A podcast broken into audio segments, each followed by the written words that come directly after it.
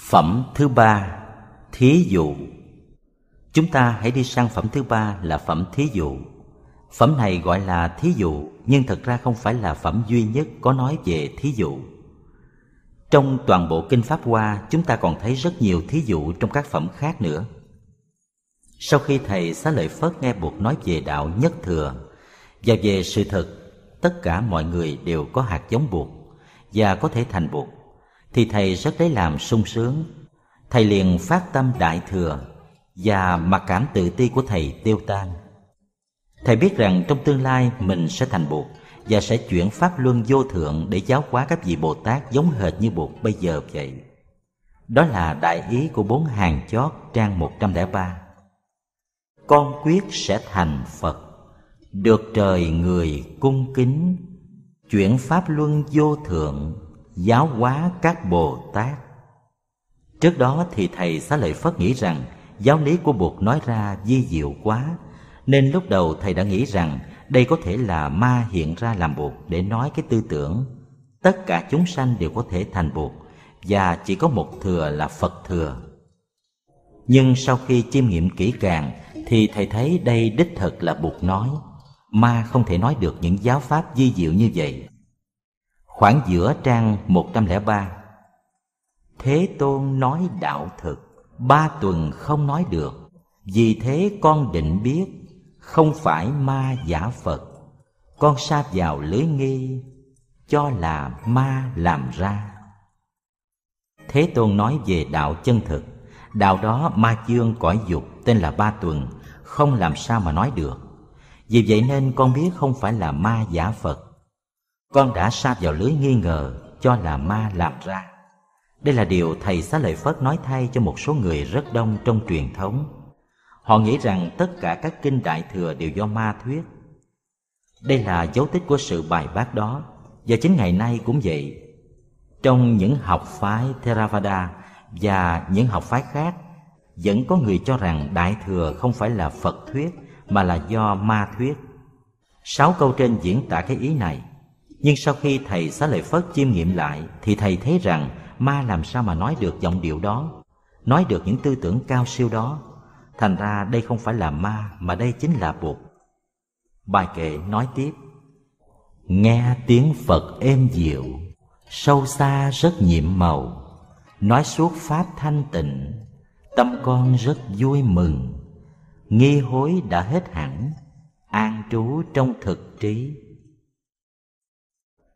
Con nghe Bụt nói bằng giọng rất êm dịu Những Pháp rất nhiệm màu Và những lý luận rất vững chãi thì tâm con rất vui mừng và con không còn nghi rằng đó là ma hiện ra mà chính thực là Bụt, thầy của chúng con đang nói pháp này. Đứng về phương diện tâm lý mà nói, đoạn này diễn tả được tâm trạng của con người thời đó, tức là thời kinh Pháp Hoa xuất hiện, và cả tâm trạng của con người trong thời đại bây giờ nữa. Cố nhiên những người đã ở trong truyền thống Đại Thừa lâu năm thì không mang tâm trạng nghi ngờ đó, nhưng những người chưa ở trong truyền thống Đại Thừa vẫn có thể còn tư tưởng kinh đại thừa không phải là do buộc nói. Riêng đối với thầy xá lợi phất khi những nghi hối đã hết rồi thì thầy an trú trong thực trí và con quyết sẽ thành phật được trời người cung kính chuyển pháp luân vô thượng giáo hóa các bồ tát. Con sẽ làm như buộc. Đó là cái quyết định là cái thấy mới của thầy xá lợi phất. Thầy đã thành một vị Bồ Tát với lời tuyên bố này.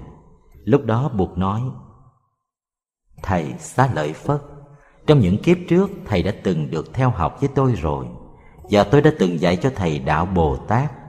Nhưng vì thầy quên nên thầy tưởng rằng thầy đã đạt được cứu cánh của sự tu học, tức là Niết Bàn. Giờ đây tôi đã nhắc được cho thầy biết là thầy đã có cơ hội học đạo Bồ Tát và thầy có khả năng trở nên một vị Bụt toàn giác nhắc bằng cách nói cho thầy nghe kinh diệu pháp liên quan màu nhiệm này. Bây giờ thầy hãy nghe tôi nói đây. Trong tương lai, thầy sẽ thành một vị buộc tên là Hoa Quang Như Lai. Và thầy sẽ tạo lập một tịnh độ gọi là tịnh độ ly cấu. Ly cấu tức là không còn những ô nhiễm nữa. Thầy cũng sẽ như tôi, sẽ dùng giáo lý ba thừa để dẫn dắt chúng sanh.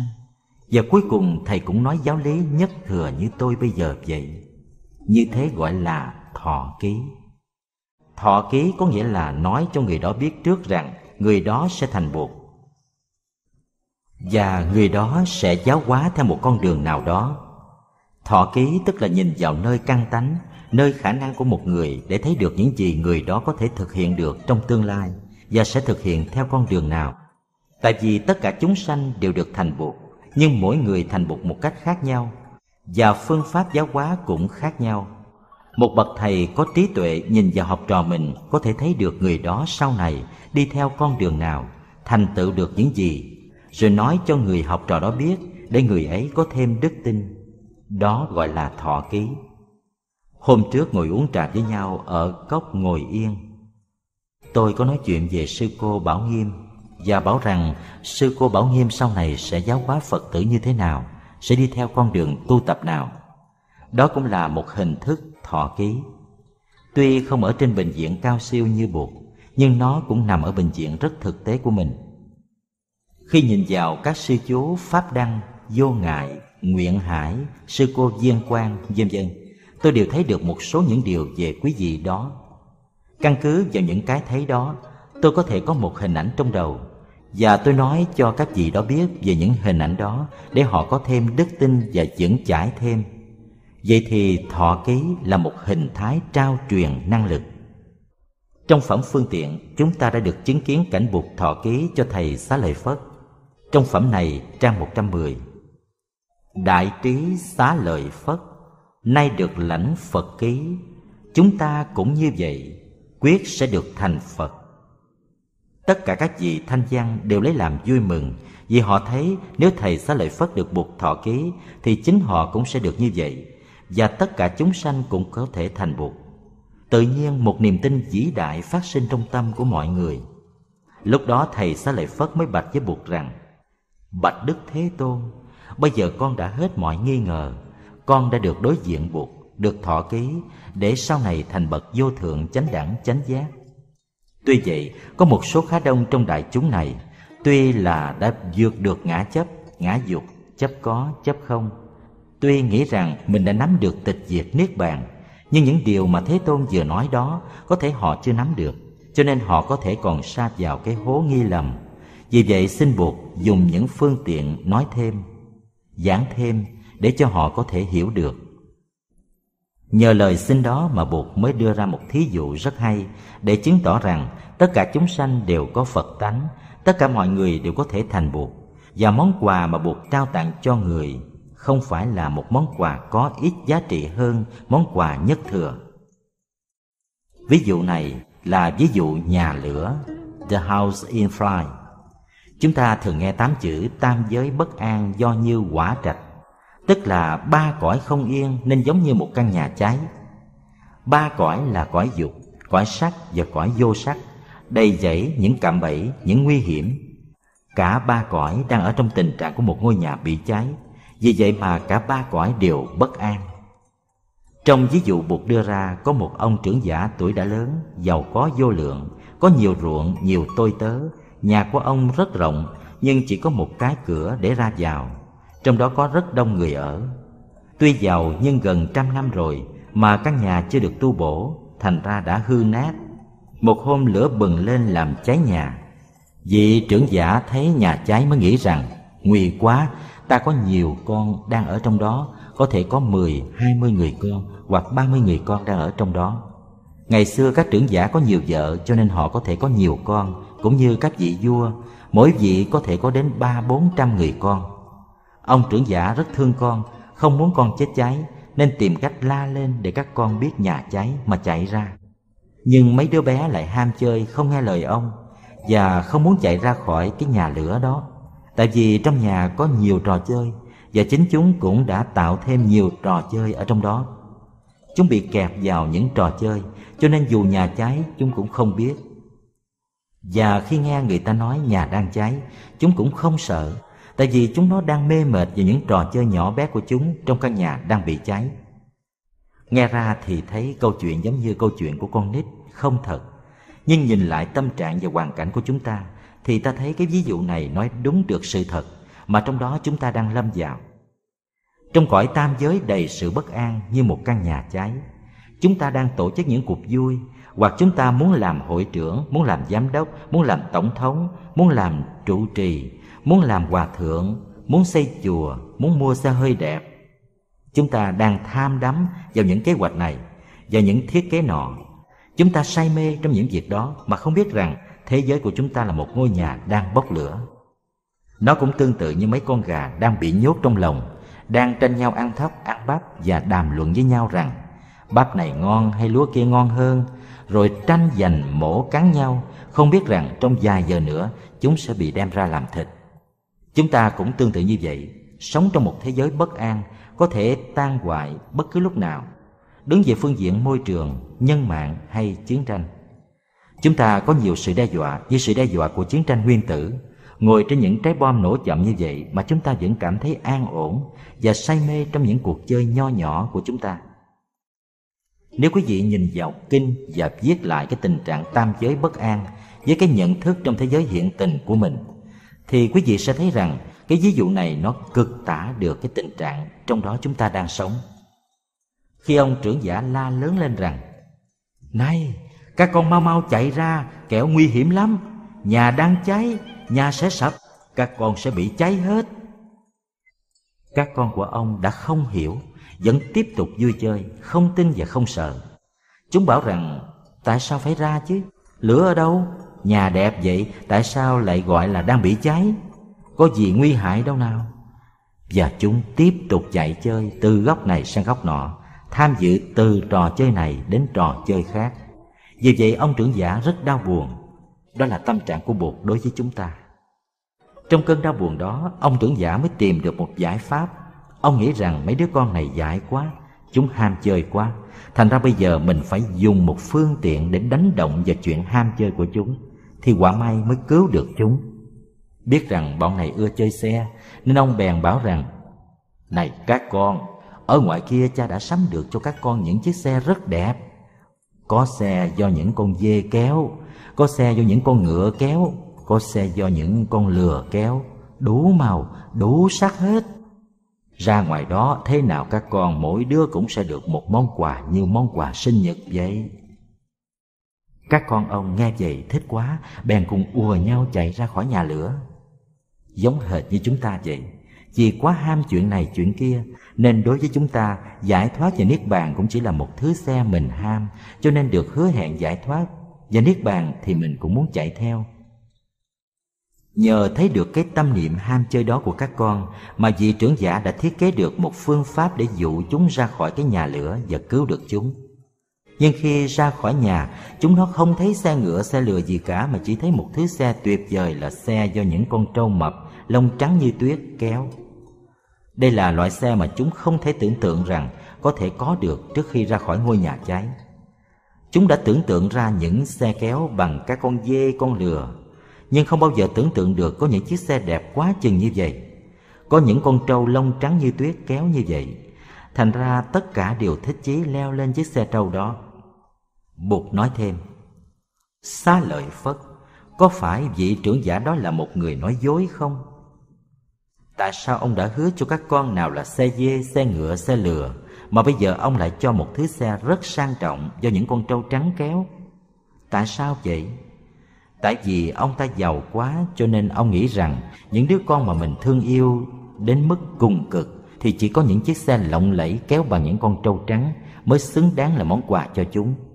Vì vậy, ông chỉ cho chúng một loại xe duy nhất là xe trâu trắng. Vậy thì ông trưởng giả đó có phải là người nói dối không? Thầy Xá Lợi Phất thưa, không phải. Tại vì do lòng thương, nên vị trưởng giả đó mới cho các con mình cái quý giá nhất của mình. Như vậy không phải là ông ta nói dối. Sở dĩ ông nói có đủ loại xe như vậy Là để cho các con ông ưa thích thôi. Bụt bảo rằng, Đúng như vậy. Các con của ông có đứa ưa xe này Có đứa ưa xe khác. Cho nên ông phải nói rằng Nếu con muốn đi xe lừa thì có xe lừa Muốn xe dê thì có xe dê Muốn xe ngựa thì có xe ngựa Có đủ loại hết. Nói vậy là để cho chúng bằng lòng. Rốt cuộc thì vị trưởng giả chỉ cho một loại xe loại xe quý nhất sang trọng nhất do những con trâu trắng kéo. Chúng sanh cũng vậy. Họ có thể ưa những chiếc xe thanh văn thừa, duyên giác thừa hay Bồ Tát thừa. Nhưng rốt cuộc thì cổ xe mà Bụt ban tặng là cổ xe vượt thoát tất cả cổ xe khác, gọi là cổ xe Phật thừa. Thành ra ta đã không nói dối với các ngươi. Tuy rằng ta đã từng nói về ba thừa, nhưng kỳ thật thì chỉ có một thừa thôi. Trang 117 hàng thứ bảy, kinh ghi Bụt nói rằng Bụt là cha của tất cả các loài chúng sanh. Cha ở đây là biểu tượng của tình thương, biết lo lắng cho con, tìm đủ mọi phương tiện để đưa con ra khỏi những hiểm nguy. Vì vậy mà có khi ta xưng buộc là từ phụ, tức là người cha hiền. Cố nhiên, ta phải so sánh chữ cha ở đây và chữ cha dùng trong cơ đốc giáo, trong danh từ Đức Chúa Cha.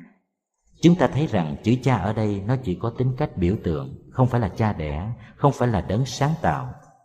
Cũng có những nhà thần học cơ đốc giáo nói rằng danh từ cha trong cơ đốc giáo cũng chỉ có tính cách biểu tượng thôi. Nếu quả là vậy thì không có gì khác biệt cả. Tuy nhiên có người không nghĩ rằng họ nghĩ rằng cha là cha, không phải là biểu tượng. Thường thường trong văn học Phật giáo, Bụt được miêu tả là thầy của loài người và loài trời, thiên nhân sư. Bụt không bao giờ được mô tả là một vị thượng đế tạo dựng ra vũ trụ. Bụt được tôn xưng là một người cha hiền và ý niệm về cha hiền này phát xuất từ những kinh như kinh Pháp Hoa. Không phải chỉ có người cha mới có thể sinh con, một người thầy cũng có thể sinh con được, một bà mẹ cũng có thể sinh ra con được. Vì vậy mà bát nhã ba la mật tức là trí tuệ lớn, đôi khi cũng được diễn tả như là bà mẹ của các vị Bụt. Là học trò của Bụt, chúng ta đều là con tinh thần của Bụt. Cha mẹ sinh chúng ta ra, nhưng đó là sanh ra thể chất của chúng ta. Đến khi tu học thì đời sống tâm linh của chúng ta là do buộc sinh ra. Như vậy chúng ta được buộc sinh ra một lần nữa. Lần này thì ta được sinh ra từ miệng của buộc, Tại vì từ miệng của buộc phát ra âm thanh của chánh Pháp, từ đó ta có đời sống tâm linh. Đó là một hình ảnh rất đẹp, nó cũng có nguồn gốc từ trong truyền thống Ấn Độ giáo.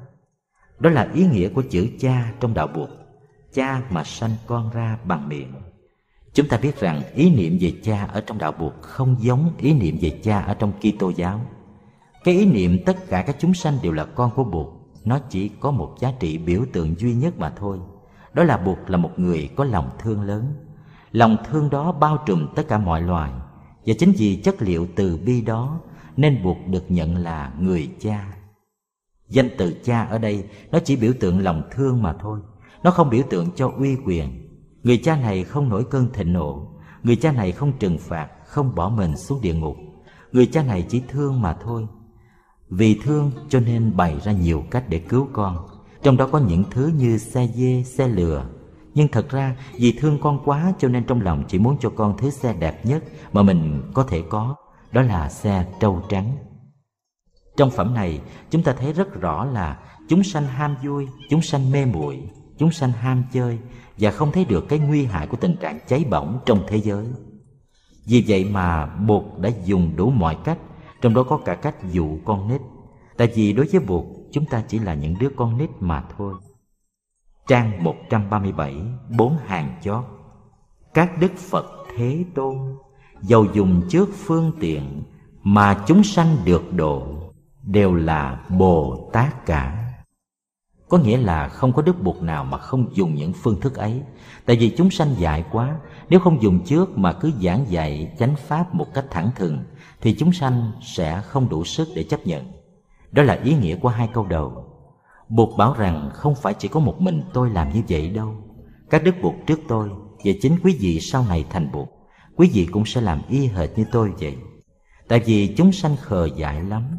Hai câu sau nói về một chân lý khác mà chúng sanh được độ đều là Bồ Tát cả. Có nghĩa là tuy chúng sanh khờ dại như vậy, ham chơi như vậy, nhưng họ sẽ được độ và tất cả đều trở thành Bồ Tát hết. Vì vậy mà hai ý này là hai ý rất là quan trọng của phẩm thứ ba và đây cũng là những ý rất quan trọng của phẩm thứ hai. Trong đoạn thứ 32 của phẩm này, Bụt nói chúng sanh vì quá mê mờ nên ái dục nên bị đau khổ. Cho nên ngài cũng đã từng dạy về tứ đế, tức là bốn sự thật. Ở đây buộc dạy về sự thật thứ ba. Nguồn gốc của mọi đau khổ là tham dục. Nguyên nhân có các khổ. Tham dục là cội gốc. Nếu dứt được tham dục, khổ không chỗ nương tựa, dứt hết hẳn các khổ, gọi là đế thứ ba con đường bốn sự thật này có thể đưa con người xa lìa những hư vọng, và nhờ vậy mà họ được giải thoát khỏi mọi khổ đau. Chỉ xa rời hư vọng, gọi đó là giải thoát. Kỳ thực đó chưa thực sự là giải thoát. Đó chỉ là một phần giải thoát, mà chưa phải là giải thoát toàn diện. Kỳ thực chưa phải được giải thoát hẳn tất cả. Nguyên bản chữ hán là đảng ly hư vọng danh di giải thoát, kỳ thật dị đắc, nhất thiết giải thoát. Chỉ cần lìa xa hư vọng, đó gọi là giải thoát. Sự thật là chưa đạt được tới toàn bộ của sự giải thoát. Vì vậy cho nên, tuy dạy giáo lý thanh văn là để giúp người đạt tới giải thoát, kỳ thực cái giải thoát đó chưa hẳn là giải thoát đích thực. Đây là nhất phần giải thoát, mà không phải là toàn phần giải thoát. Đi xuống vài hàng nữa, chúng ta thấy có hai câu rất hay ta là đấng pháp dương, tự tại nơi các pháp. Nguyên văn chữ hán là, ngã di pháp dương, ư pháp tự tại. Tôi là vị vua của các pháp, tại vì đối với các pháp tôi có tự do, tức là có khả năng sử dụng các pháp một cách tự do. Ví như một thi sĩ lớn biết sử dụng chữ nghĩa một cách rất tài tình, như một vị phù thủy sử dụng âm binh vậy. Pháp dương là một người có thể nắm vững được thực chất của các pháp. Vì vậy mà có khả năng sử dụng các pháp một cách rất tự do. Ư pháp tự tại, nghĩa là tôi có tự do hoàn toàn trong lĩnh vực của các pháp. Vì vậy cho nên tôi nói cái này, cái kia, nói cái gì cũng phù hợp với các pháp cả. Tôi nói thanh văn thừa cũng đúng với chánh pháp, nói duyên giác thừa cũng đúng chánh pháp, và nói bồ tát thừa cũng đúng với chánh pháp. Tôi nói có cũng đúng chánh pháp, nói không cũng đúng chánh pháp. Và tôi nói không có, không không cũng đúng với chánh pháp. Tôi là vua trong thế giới của chánh pháp, nên tôi có đủ tự do để sử dụng chánh pháp. Đó là ý nghĩa của tám chữ ngã di pháp dương ư pháp tự tại.